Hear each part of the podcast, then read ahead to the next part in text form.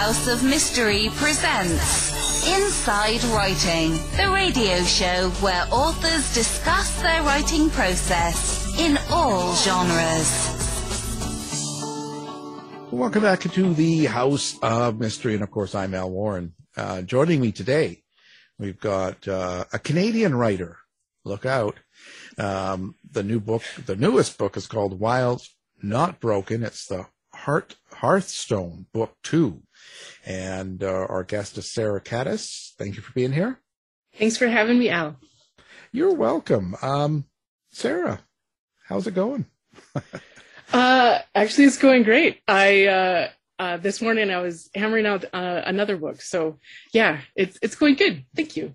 Well, hammering. So, what what happens to you? Um, does does just something come to you unplanned, and that's kind of where you start the the book process in your head? Sometimes, yeah. Actually, sometimes like a, a flicker or flash of a scene will come to mind, and I'll think, well, that's kind of cool. Like that would make a kind of a funky scene. And then, um, and then I just, I just sit with it and, and then, uh, well, that's actually the kernel of the idea for this whole series actually started.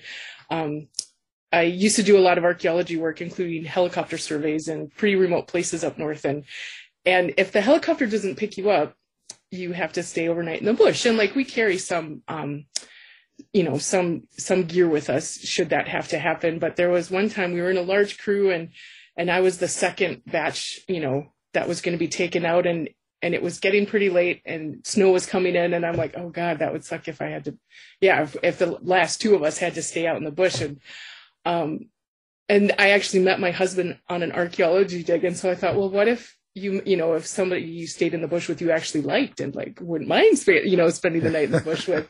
And like and that's how the stories just like they avalanche from you know random stuff like that so yeah so when when it when i say hammering out like when a, a scene comes and you just kind of run with it um, i love that i love that um, being on that frequency um, it's pretty fun that's when you lose time you know you yeah you're just in the zone which is awesome well, so your characters, not only just the scene, but maybe your characters come to you that same way. You know what? Yeah, actually they do. Um, and I've, I was actually just chatting with some other writer friends of mine. Um, and this might sound weird to your listeners or completely normal. Um, sometimes writing for me feels like channeling. The, the characters are so vivid and, and they really do, they really do talk in my head like they they're um, insistent and and some of the secondary characters are sometimes so insistent and let me know that they're going to have their own story you know in the future and and whatnot um, so yeah it feels like these characters feel so real that it sometimes it feels like I'm channeling instead of making stuff up in my head. Um, no, I've heard I've yeah. heard that before. A lot of fiction writers will say that, and and I always sort of think that they're schizophrenic. But that, you know, that's yeah. yeah. I wondered. I have wondered about that too. Like if we were to explain, you know, I guess the symptoms that we're experiencing outside of something like creating literary art, yeah, what would a doctor, psychologist, what would they assign? You know, oh, from those symptoms, you know, this is what you're experiencing. But in the context of literary art, um, yeah, the we assign, oh no, this is just this is just my process. Um, yeah, but yeah. they're well, they're not they're not telling you to go out and do weird things, are they? No, they're telling me actually share this with the world so that actually share this with the world so people get along. That's what um, that's actually I guess a, a, kind of underlying thread. Even though they're thrillers, um, I write eco thrillers, and and that underlining thread. Even though there's a lot of tension and a lot of really bad stuff that happens, there's um, just that currency of hope, um, or a current of hope, I should say, that runs through um, yeah. Well, that's interesting. Like. You know, I, I, guess in a in a sense that's kind of your subtext. That's kind of a um, totally yeah. something you hope people take away from the book is some sort of a um, thought or an, an, idea like this. We're getting along, for instance. I just talked to a sci-fi writer that uh, that does that quite often, and it was very interesting to hear his points um, and how he did it subtly without people really spotting it so much. They just sort of get it from the story. Um, but so, so, you're doing the same thing, sort of. So do you have that first, or do do you have the story first? Um, actually, I'm what's called a pantser. So I sit down and see where the characters take me. I can usually pantser a, a book, a, a novel to like 50 or 60,000 words. So I, I guess it's just, um, I guess it's just part of, it's just part of my writing voice is I like it, there has to be those, those layers of, of hope and, and connection and working together and, and cooperation. Like that's just, that's just part of who I am that that even though these characters talk to me and they and they take me on this wild ride and they they kind of um, they dictate what you know what I'm supposed to be writing about. Um, the part that that is me is that um, that social responsibility within novels. Um, yeah, and to have to lead us into, I guess, a more a more beautiful a beautiful gentle place. Um, yeah, and harmony, which is really funny to have a thriller, you know, want to lead readers in that direction. But that's that's me. That's my writing voice. That's my jam. Well, I would imagine that that contrast makes it more real. Like it's like putting comedy into a horror in a sense. Not that that's what you're doing, but the contrast helps you get through it. You know, yeah, actually, that that totally makes sense. And and when you, I also feel that that'll it it gives readers an emotional toehold.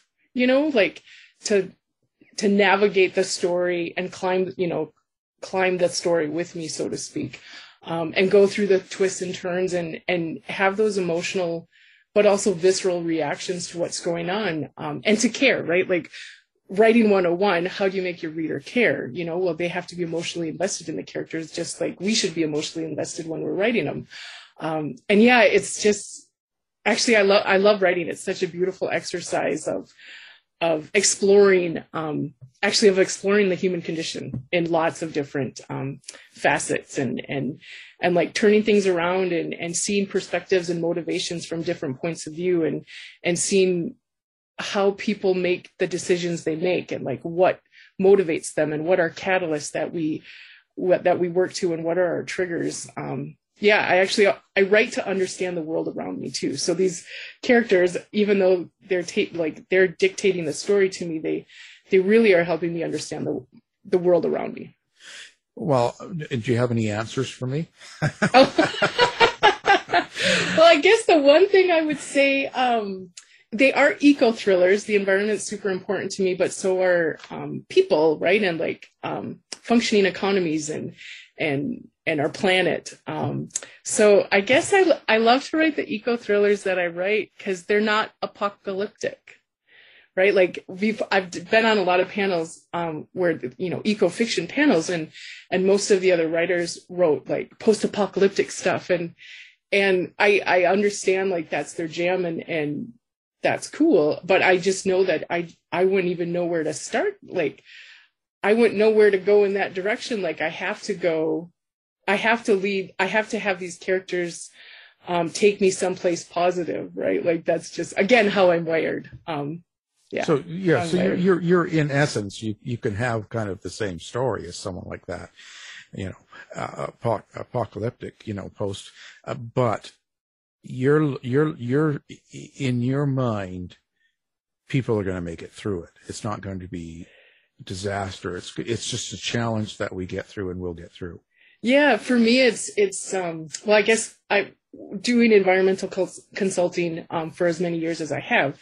I've worked with a lot of environmentalists and I've worked with a lot of oil companies, right? And so instead of seeing them as like these two, you know, fierce competitors, you know, at odds and trying to conquer the other, I'm like, dude, why can't we just look at this as huh, we do have a global energy crisis. Let's work together and put all of our best people on it.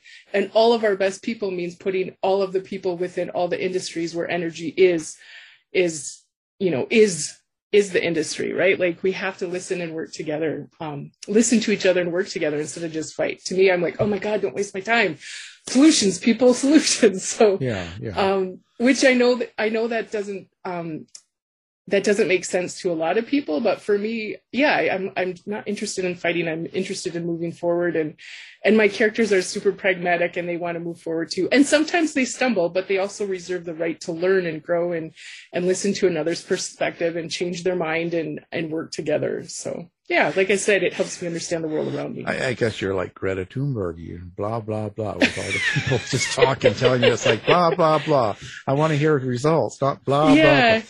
I, I get that sort of. I do. I think it's funny, but I think that um, uh, doesn't doesn't it seem like an uphill battle with the older generation so set in their ways? Um, that's a good question, and there I would actually say for my in my experience, there are as many of the older generation ready and willing to like roll up their sleeves and let's be willing to change as there are the younger generation not right. you know wanting to stick with the status quo. So in my experience actually it's been um it, it has been different. There's been you know lots of people of all generations willing to consider changes and alternatives and like okay well how do we make this work? And there's also been younger folks going i don't want to change like this is how i you know this is what was promised to me and i don't want to have to to pivot from that. Um yeah but but i'll be honest i'm kind of weird weird artist so my circles might not be what other folks are. Um yeah yeah so i and i feel that we can learn so much too from older generations right? Just like we can learn from youth. Man what i learned from my daughter oh my goodness like it's amazing. And when i volunteered in, in different classrooms over the you know over the years like gosh i'm just i'm floored how much i learned from people younger than me the hope they inspire within me but also how much i learn from my elders and the people older than me who are willing to share their life lessons with me. Yeah. Yeah and i think the surprise in the younger is we did we were probably that way when we were that age. But what happens yeah. is we, we grow up. And yeah. when you see your younger daughter, for instance, um, doing and saying some of these things, you kind of, you're blown away because it's like, wow, that it brings you back to being yeah. young. And then yeah. you take it from that point of view. Um, I think this is really an important thing too. Like you had a lot of years dealing with this whole um, climate situation and, and the and the earth and and energy solutions and stuff you were saying. So I, I'm guessing that this is a very important part of your stories. Yeah, it is. Um, where I currently live now um, is is in Western Canada in a province called Alberta. In Alberta, it's uh, there is that's the best way to explain it's this the to Houston American of listeners. America, we call it. It is, yes, that is actually a great way. Yes, it's yeah. the Houston of America, and I actually was born and raised in the states. Um, yeah, in the American Midwest, and and have lived in a lot of places in Canada, and and Eastern Canada doesn't understand Western Canada, much like I suspect that different parts of the U.S. don't necessarily, re- you know, understand other parts of the U.S. Yeah. Um, so yeah, it is, and when um, I have friends in other parts of Canada and also outside of Canada who are like, why are you in such a conservative, like, you know, conservative province and, you know, yeah, you know, hell bent on keeping things this, you know, the way things were and, and clinging to oil and this, that, and the other thing. And actually what, again, I might run in different circles, but like the circles I run in are like, okay, let's rock this hydrogen thing. And, you know, how do we pivot? And, um, oh my God, the wind in southern Alberta, it is so strong, which apparently is beautiful for uh, uh, wind farms, right? So like, and the sun, how many days that we get sunshine out here? It can may get like the prairies get crazy cold, but man, we are blessed with sun. Um, so yeah, there there are major conversations in this province that the rest of Canada and, and maybe even many parts of the world consider super conservative and stuck on oil. Um, yeah, there are a lot of there are a lot of people in Alberta that that just are moving forward like whatever i don't care what the headlines say i'm going to hit hydrogen i'm going to do the wind farms i'm going to do the solar energies also minimizing um, just the amount of resources required that sort of thing so yeah it's important for me to include i guess to share a part of alberta because my my books are very i'm going to say land based like the land has had such a huge influ- influence on me impact on me and living in Canada has had a huge impact on me that I want to share that with people. And I also want to share part of this province I've lived in for 16 years that people don't they don't see the Alberta that I see and live every day. Do I get frustrated with stuff I hear on the news and different things that different folks in power decisions they make? Of course I do. But again, it so I write books of how I want it to be, you know, with brighter futures and, and transitioning and pivoting responsibly and reasonably and where everybody can can pivot together, right? Instead of leaving people behind. Okay, so now now you can tell us the truth, right? You you actually get on social media and you get really mean to these people that do the things wrong. You know and what? under a different character, you're you're you're someone totally different, and you get on and it's like, and you talk to like, right, Premier Kenney, and it's like, no, you don't, you can't do that. You know, I can I see have it. I have had people who have literally moved out of the province because they have sent letters to their representatives here and have not um, been like the response was so critical that they were like, oh my God, I can't live here anymore. So I've actually had friends who have moved out of the province um, for that. I can say that I actually have a, a social media rule that spread joy right? Stay on brand, stay on point, and spread joy. And if my brand is like a better tomorrow by making today cooler and you know making good decisions today, then yeah, I have to I have to be kind and gentle and and not engage like that. Although that would be funny, like the alter ego of Sarah, like Yeah, Sarah snaps. some evil woman in a computer just going crazy on people. I could see it. Well, I agree, but I um I'm very on social media. I'm always posting joke things, funny mm-hmm. things, cute animals, plus the show and stuff, because I I I don't get into any of that stuff on social media because I'd I want people to look at it and laugh. I don't want them to look at it and go, oh yeah, or I don't want to it kind of trigger some sort of a a fight or argument about this character or that person or what this person did or said. There's so much of that going on right now. Yeah. I, I it's just like post something that's funny or my my dog, you know, something that they did that's funny because if they get if I get a few people laughing, it's better than You know what? Yeah, because that laughter matters and that laughter has a ripple effect. I truly believe that that that smile that you generated, that laughter that you inspired has a ripple effect. So the decisions that people will make in their day, I feel will be positively impacted by you sharing that joy in the world. I hope so. You yeah, know, yeah. I really, re- really do want people to laugh. I don't want them to be upset. And there's so much you can find that that fighting on so many places now. It's very easy to find that if you want it. It's Yeah. super easy. It's harder to curate your list, your uh, your feed to solutions or or like a, yeah. And I I I I guess I also want to say like I totally understand um social warriors who really feel passionately about something and really want to help the world move into positive directions. Like I do I do recognize that that there that that is good that we have passionate people wanting the best possible world. Um, I just know that my way of contributing to the best possible world is actually writing the books I write that will hopefully inspire people and to maybe consider another point of view or or be kinder to their you know neighbor or their teacher that day or, or whatever you know Hmm. um yeah that's so my contribution is the the type of books i read and i'm also i'll be honest i'm a little bit older so social media and i are like oh man like oh i it just doesn't come as natural to me as as um as a lot of my friends and a lot of my younger yeah, Yeah. co- friends Yeah. or colleagues yeah Yeah, yeah. I, I, I, you mentioned how the land is important. So, when you're writing a book, are you writing like um, the scene, the setting, the place that you're writing about? Is it a character too? for me it is because for me it has such a it has such a it's a it's a very grounding character right um yeah for me it is a character and it's it's wise and grounding. Um yeah it is. And for me when i write and i don't want it to like pace is super important to me in my books because uh, like most people my attention span has shrunk as the internet keeps providing faster things for us to to you know check out and witness and consume and whatnot.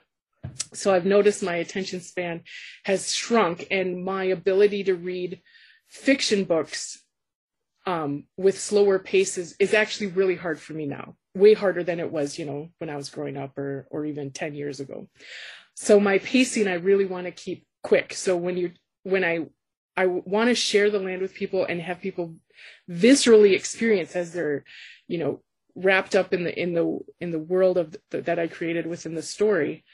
I want them to experience it, but also like, um, but not slow the pace down, right? So yeah, so finding that sweet spot of like enough enough words that really anchor the reader in in in the landscape, but also still you know keeps the story moving forward at a at a brisk pace. Yeah. Yeah. Yeah. Now, so I, I noticed, okay, now when you write this, this is a series, right? So that we're talking Yeah. book two. So is it, I- I, I know you said you pantser. So before you attack a series like this, like when you were on book one, did you know this was going to be a series? Do you have it all kind of, kind of in your head somewhat? Uh, that is such a great question. And the answer when no, when I wrote book one, I didn't know it was going to be a series. Um, but I started writing I I started writing book one and then I also started writing book two and book three and book four book four I actually thought was going to be a short story. So this was um I started this series I want to say like 8 or 10 years ago. Yeah, so yeah, and I, I thought these they were going to be like standalone books, but then I realized that that no, these characters needed to be um, a cohesive family and a series. So I had the starts of four of the books. Um, so even though I pantser, I had the starts. So I well I don't know the I don't I guess I don't know the, the language to say I pantser the books, but then I had like this I knew what I had to weave in to to like link the four books. Um, Right. So Yeah, you, kind, like- you kind of know the ending. You kind of know where you're going to, but you have to get there. Yeah, yeah. And actually it's funny because because I'm so keen on letting the characters drive. Um the end of book was it the end of book 3? Yeah, book 3 is coming out the end of June. The when the end of book 3 happened, I I actually burst into tears cuz I'm like, "Oh my god. What do I do now?" Like, "Oh my god." It was so like what am I to do with book four now? Because the characters took me to a place I wasn't expecting them at the end of book three. And I also want each book to be satisfying as a standalone, right? Because sometimes you you encounter a series and you know, like not the first book, but like the fifth book or whatever. Yeah. So I want each each individual book to be satisfying as a standalone, but also be super satisfying if you read them in order for those um, readers and fans who want to read them in order. Yeah, so it's uh, there are some rewrites that need to happen. So, um, and I actually wrote book three called, which is not an easy truce. That's releasing um, the end of June this year. I wrote book three before I wrote book two because the characters of book three were chatty. They were chatty, and the characters of book two are like, uh, we're just going to be quiet for a bit. So I'm like, oh, okay. So this this series, I've written each book, like parts of each book, um, in no sequential order, which is Mm. not the most efficient way to do things. And other writers who listen to this will be like, oh my God, woman, you're crazy. Yeah. Yes, but again, my process is not linear and, and I let the characters drive and, um, and trust that they'll take me someplace awesome. You're really stressing out some of those other writers right now. You know, yeah, I've given, um, I've actually like co-taught workshops with people who are meticulous plotters, and man, do I have awe, shock, and awe at the meticulous plotters of the crowd. You know, like oh my goodness, because I tr- I tried it, and it was um the worst like seven months of my life. so that was that's when I really tried to fit. You know, I tried to fit in the in the hole that wasn't me, and uh yeah. Well, they're couldn't it. biting their nails right now. Just so I know. I don't mean to stress you guys out. I'm sorry. I'm sorry. It's okay. Yeah. Yeah. it's, it's funny. Um, Yeah. Now, okay, so the what do you, your main character is Lillian Morgan, is that right? Yeah. Yeah. Okay, so how much of you goes into Lillian? Like, what what part of you goes into Lillian? You know what? That's the, that's a good question. I do Um, this for a living, so Yeah. Yeah. Yeah. That's such a good question. Well, maybe because she does stuff that I think would be neat, like right. um, being a courier for MI6. That sounds super fun. Um, being a war correspondent sounds terrifying. Super important job, but also super terrifying. Um, I guess how she like the rewilding that she goes through yeah i guess that's how i resonate because it feels writing this series has kind of felt like a renaissance within me um because i've been writing like my first novella was released in 09 so like for years this has you know i was dabbling with writing and it and i just like really kicked it into high gear um in the last few years so yeah i guess um i guess i love that she just kind of went for life. Well, she kind of had to, I guess. she kind of had to. Um, yeah. So, um, I guess the rewilding, and for me, it's been a renaissance. Yeah. Yeah. Yeah. So what what was it? What was that thing that happened to you? Um, that initiated having the courage to actually write and let other people see it and have it published. I mean. Oh, like back in 2009? Yeah, whenever it happened for you, what is Yeah. it? Can you pinpoint kind of what it was that made you? And I say Yes. this courage, or I say feel brave enough to to publish, because when you publish something, there has to be a certain amount of courage, because it's not just letting your family or friends or Yeah. coworkers see it. We're talking about you put it on there, and everybody and their dog can pick up your book and then read it and say something Yeah. about it. Yeah. I still, every single time I submit a manuscript to my publisher, I, I physically feel like I'm going to be ill because it's putting yourself out there. Even though this is what I want to do, it's still, yeah, I still get that. Um, so But that in- never goes away, just so you know. I've done 26 books, and I Oh still feel nauseous when I do it. So. you know what? Part of me is delighted because that means that you still care, right? Like it still Right. matters. And the other part of me is like, oh man, like in my old day jobs, like you get used to things and you, you know, right? Cause you just, yeah, that's funny. Um, so I guess I can pinpoint it. Um, I've always been a voracious reader and writing was always something that other people did, you know, and, and I, and I gobbled it up and I enjoyed it. And it wasn't until a published author friend of mine, I, my husband and I had, we used to move around a lot between, you know, archaeology digs and, and school and stuff running like that. from the law. Not quite, no, never that. Running to the next, next tent village, maybe, but never the law. Okay. Um, although I did write a, a nonfiction book with a active duty homicide detective, but that's another story. Um, yeah, I had a, uh, I was chatting with a friend after we, that we worked together at a bookstore of all places. And, uh, she, a published author, she was talking about an anthology that she, you know, was part of where all the authors, you know, look at the same picture, write a story about it, tickety boo. And I thought, oh, you know, that's cool. That's neat. The next, over the next month, a story started popping around in my head from the, the picture she described. I didn't even see the picture. She just described it. And then the next time we were chatting on the phone, again, this was years ago. So like way before texting and, and direct messaging and stuff like that, chatting on the phone with her again. And, and I happened to mention it and she's like, oh, you should try writing it. And I'm like, but I'm not a writer. And she's like, how do you know? Have you ever tried? I'm like, no. So I tried writing a novella and submitted it to the anthology that that she was part of and it got accepted by this it, a small press eastern us press and um yeah that that that toehold and and i know i mentioned toeholds before. It's amazing what happens when you get the smallest toehold how that can like get let you reach something that you didn't even think you wanted right or didn't even know was possible.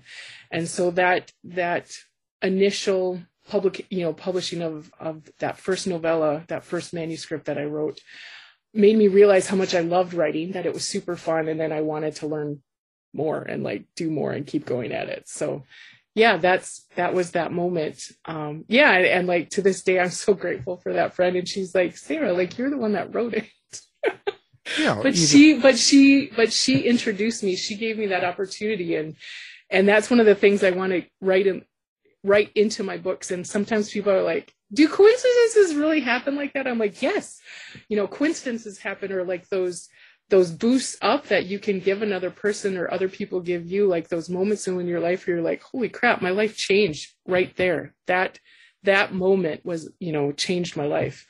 Um, and that moment what she did completely changed my life And now that you're a big star, you don't talk to her anymore, right? She's blocked. Actually, I do. I always, I always, yeah, I always send her that Christmas email, like reaching out. Yeah. no. And I, yeah, it's so funny. I, I can tell she's like, you know, rolling her eyes, like, Sarah, quit thanking me. It's been years.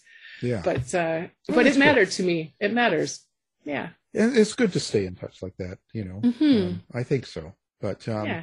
well, that's interesting. So it, it seems like um, your creations, your books, are very important to you, and at the end of it, so when you send it into the publisher and you get over your morning sickness, um, and and it gets accepted and it's going to be you know published and go through that, it comes out.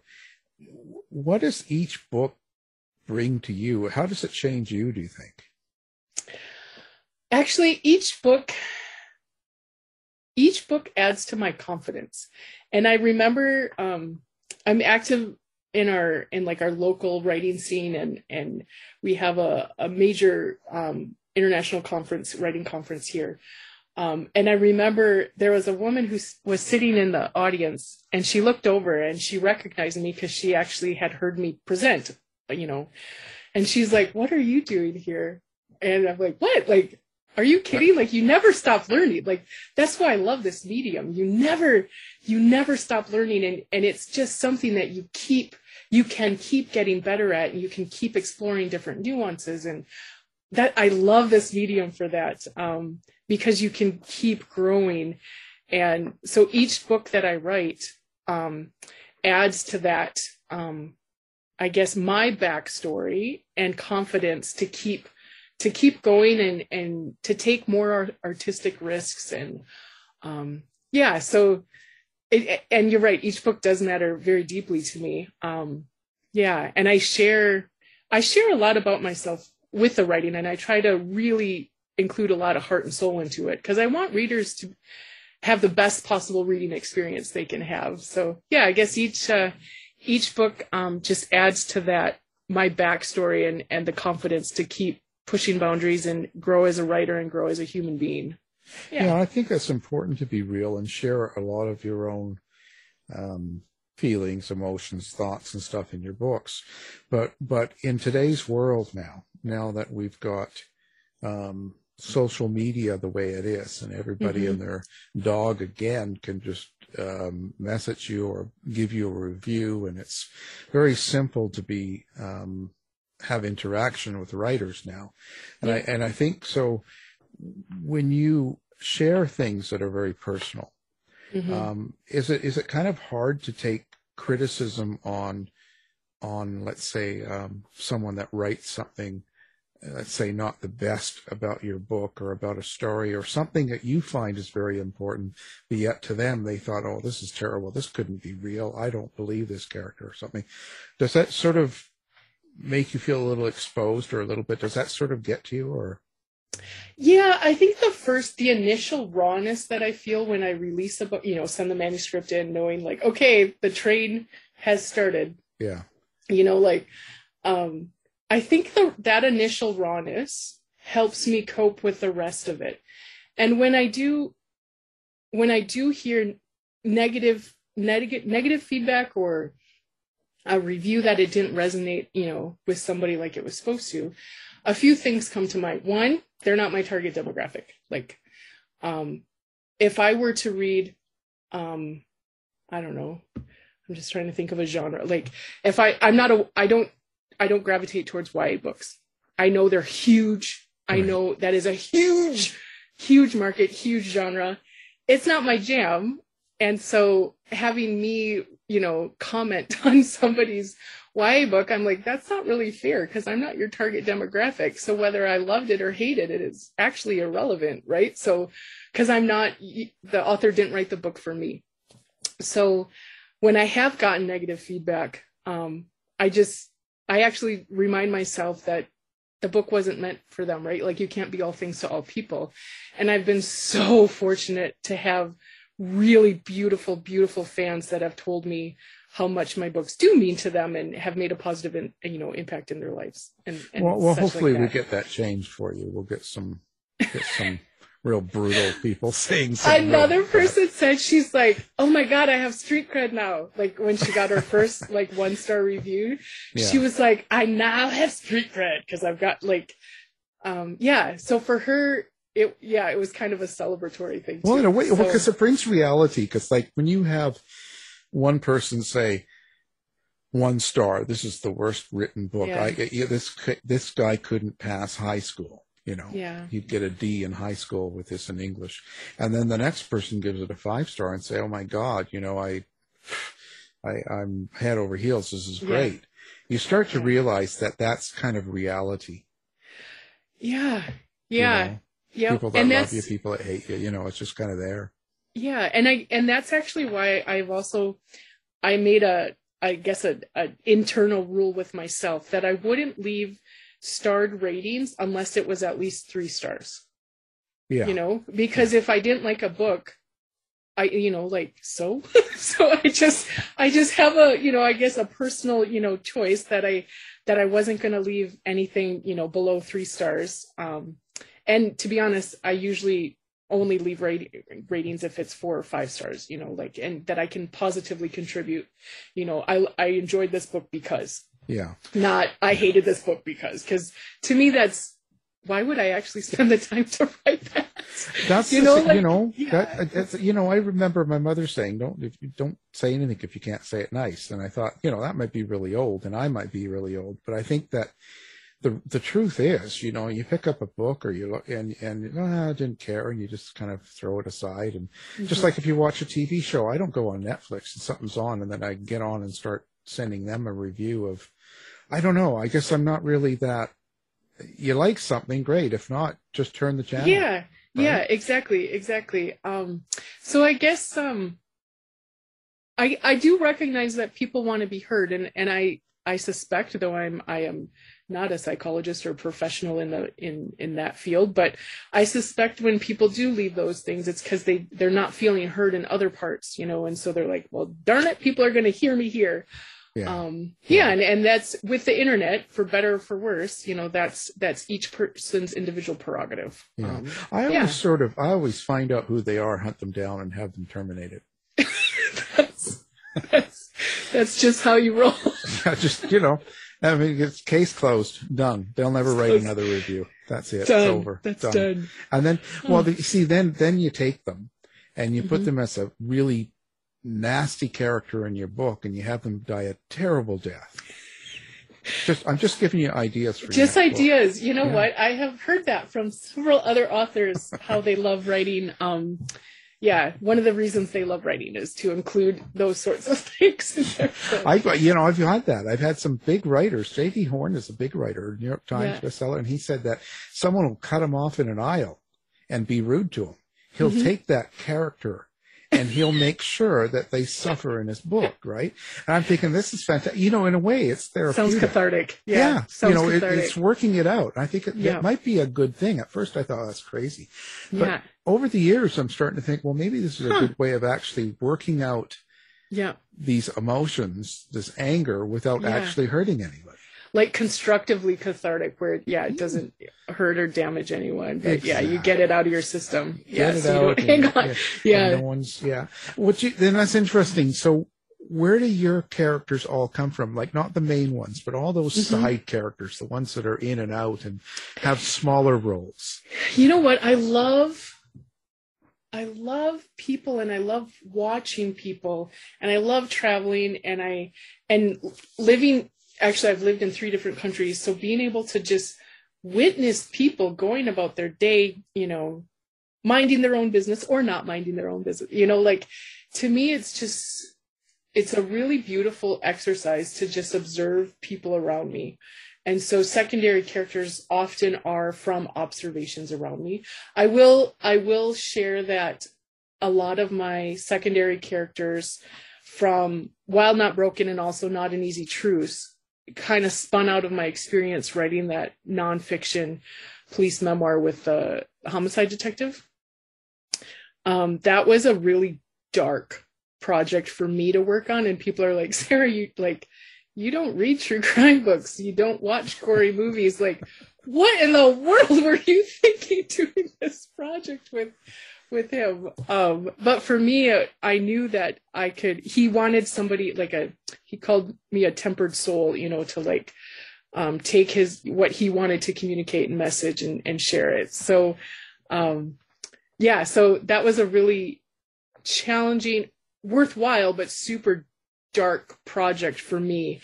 And i learned a lot about um actually law enforcement and emergency services and people having the worst day of their life actually. I i was exposed to something and we talked earlier about peeking behind the curtain um, before the show started. Um, so i i had a chance to look behind a curtain i'd never seen behind before. And so that experience actually was more traumatic for me than i had anticipated and so um, writing you know the the next two books in this series um, helped me process that for Right. sure Right. Yeah, so- you're still hearing voices and i'm still hearing voices yeah and drinking yeah wine beer scotch still still working through it, right? But it's Yes. this process. It keeps going. yeah i actually started studying buddhism during it because i knew that um, i needed to refine my center and uh, yeah which is really funny because the homicide detective that i was working with he looked at like the look on his face when i'm like you know Yeah. i'm too i'm, I'm too stressed out and because i'm like as far as he's concerned i'm like the most chilled out person in his sphere right and i'm like uh no yeah. But, different yeah, world. different worlds. different worlds yeah Well, it's interesting too. And this book came out, you said, in January of this year. Mhm. So I'm thinking that a lot of the process was happening over the COVID and Yes. COVID lockdown and stuff. And I'm just wondering, and I ask this of a lot of writers in different types of writing, that how do you think this influenced your writing? And do you think that that seeped into your writing somehow during the process? Yes, it did. Actually, uh, COVID makes, or post COVID, post pandemic makes an appearance in book three. And actually, one of my beta readers, she commented on, oh, like, and like I mentioned, like I wrote book three before I wrote book two. So this was like a year ago that, you know, she did the beta read for me. And, and for her, it was, oh my God, like, I, she wasn't expecting to have a post pandemic reference in a, in a, in a book so soon.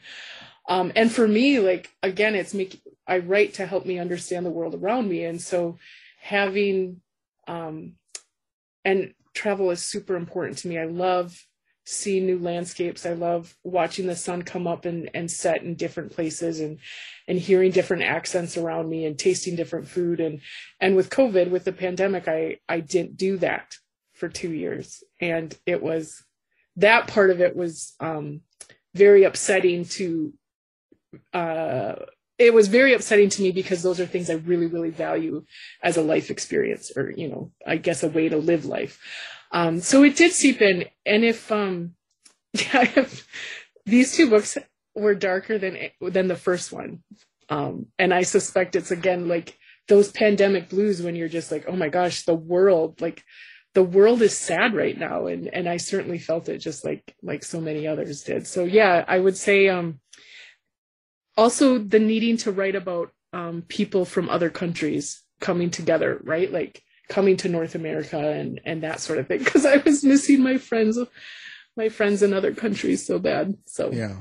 yeah, Well, I just so when you're when you sit down to write, Mhm. um, do you sort of um, have to be in a certain mood? And I say this in the fact of let's say there's nobody home, you know, the old Mhm. man and the kids gone for let's say between 11 and 3 today. So can you just kind of plan it and go, okay, there's nobody here between 11 and 3. I'll sit down and I'll write. Or do you do you have to be turned into a certain mood in order to actually write? You know what? I what flipped before I thought I had to be, you know, in this in the a particular headspace to sit down and write. Um, and then I got my first artist grant where I actually had to deliver, you know, in a in a finite amount of time. And I got that artist grant actually before my new publisher. Yeah. Sorry, I'm just trying to think timelines. So that and and I've spent the last 20 years as an environmental consultant. So for me, consulting work is very like you have to turn it on when you're at work and that's just it and there's no like you know am i feeling like being a consultant today like that's just not how it flows in environmental consulting right um, and so i actually had to turn on the consulting skill sets within me as i wrote um, not an easy truce because the grant was for that project um, yeah so i had to go well I don't know if the muse is going to talk today, but I have to get my butt in the chair and listen, you know, so I'm, so I'm available if the muse, the muse talks. And what I learned, at least within my process, is that every single time I have my butt in the chair, the muse talks. And sometimes, um, I actually have to write a scene I wasn't anticipating reading or writing, excuse me, that day.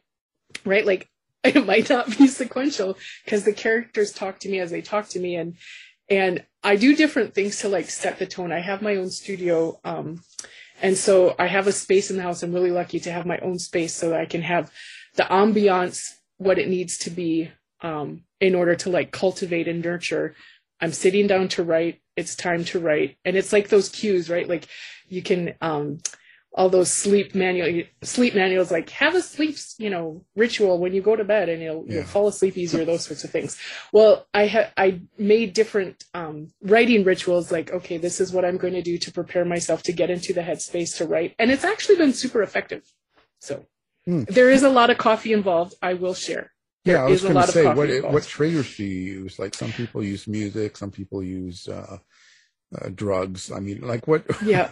Well, for me, caffeine. I'm not gonna lie. I love caffeine, and I've actually had. I keep it tempered. I have like two cups of a French press, like normal French press, and one espresso a day. So I keep my coffees down to three a day, which, yay, that's high for others and low for yeah, low for still others. So coffee is part of my ritual, and even like making the the French presses in the morning, like that's part of the ritual, preparing for the day. Um, when I'm actually in my studio, depending on the scene, and and I, am a super intuitive writer. Um, well, actually, I tend to be in, in, live life intuitively. So sometimes I'll even I'll light incense or put the diffuser on if I'm like, oh man, I just need something. I just need something to set this space. I have a particular light that I turn on for certain things and another light I turn on for other work because I still do some environmental consulting work. Right. So, yeah, just setting basically it's like setting the stage for writing. Um, yeah, so it's and so far, knock on wood, it's been very effective. Well, and so what what is your research? What kind of research do you do to put together one of your books? Well, I will I'm so grateful for the internet. I'll be honest, I don't know how authors did it before it because I'll be writing and then like for instance at the start of this book where Lillian's actually you know, she's being tried for treason. It's the courtroom. And then I actually looked up, well, where do those sorts of courts, what does that courtroom look like in the UK? And it, okay, it's in London. Where in London? Oh, it's the Old Bailey. Old Bailey, that sounds fascinating. What does that look like?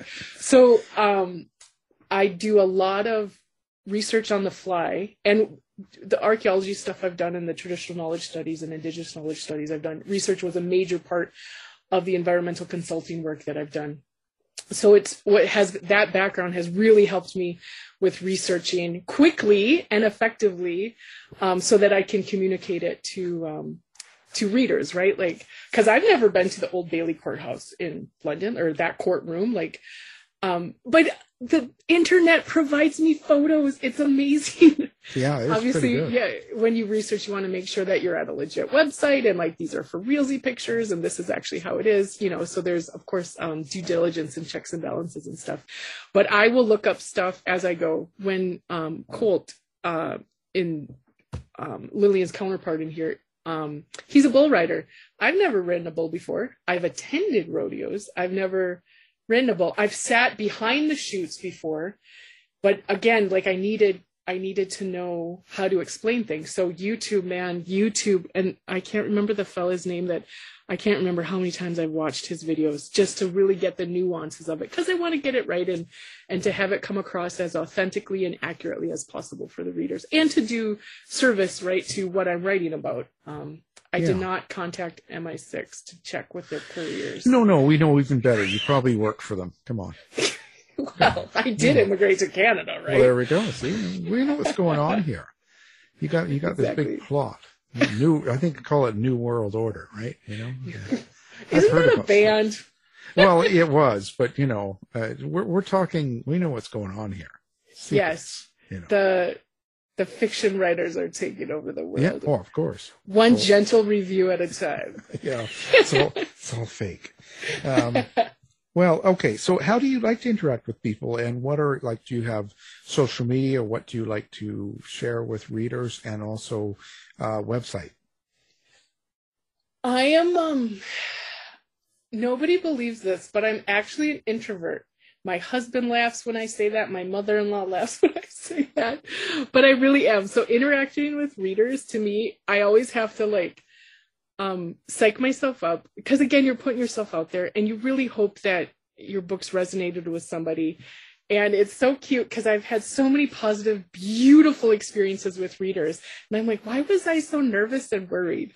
So I do a lot of, well, before COVID, I did a lot of in person events, a lot of guest appearances and stuff like that. Through COVID, I've done a lot of Zoom appearances and, and like presented on stuff and, and that sort of thing. Um, I have a newsletter that I love. I love seeing when people open and like, yeah, respond and interact that way. Uh, website, yep. Social media, I'll be honest, I, I talk more on social media during the warmer months. And I know that might sound weird, but I have a natural tendency to like hibernate when the fall and win- fall and winter and then like be more outgoing in spring and summer and then like super internal in fall and winter. So um I wish I could like be that author who's like sporadic on social media.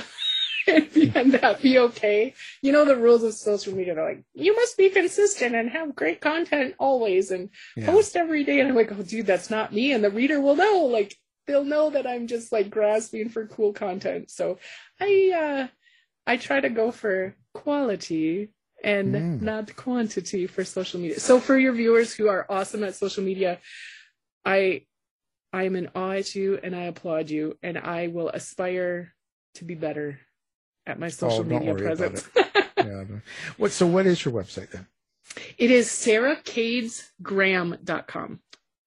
I used to keep my fiction and nonfiction separate, but I just want to write. So yeah, I was spending more time attending to websites and whatnot. So yeah, I just amalgamated everything. So it's um yeah, sarahkadesgraham.com. Well, that's not too hard. We'll have that up on our website, and people can find you with one click, in Sounds case good. they can't find it for themselves. And uh, I'll tell you, certainly been interesting. And, and you guys actually have uh, summer months in Calgary.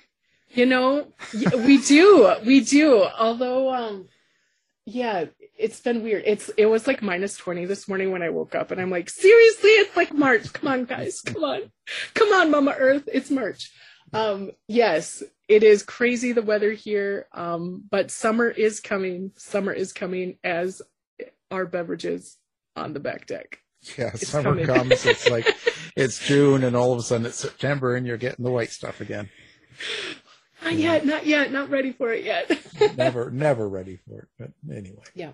Well, it's been a great, great conversation, and um, the book we were talking about is Wild, Not Broken, and our guest has been the author, or has been the guest is the author, Sarah Kades. Thanks for being here. Thanks so much, Ella. I had a blast. Get the latest news and opinions from Eric Shapiro from the House of Mystery website in the Shapiro Report. To find out more about our show, guests, or to listen to past shows from our archive, please go to www.houseofmysteryradio.com. Show's over for now. Was it as good for you as it was for me? Well, good night. This has been a production of Something Weird Media. I'll be back.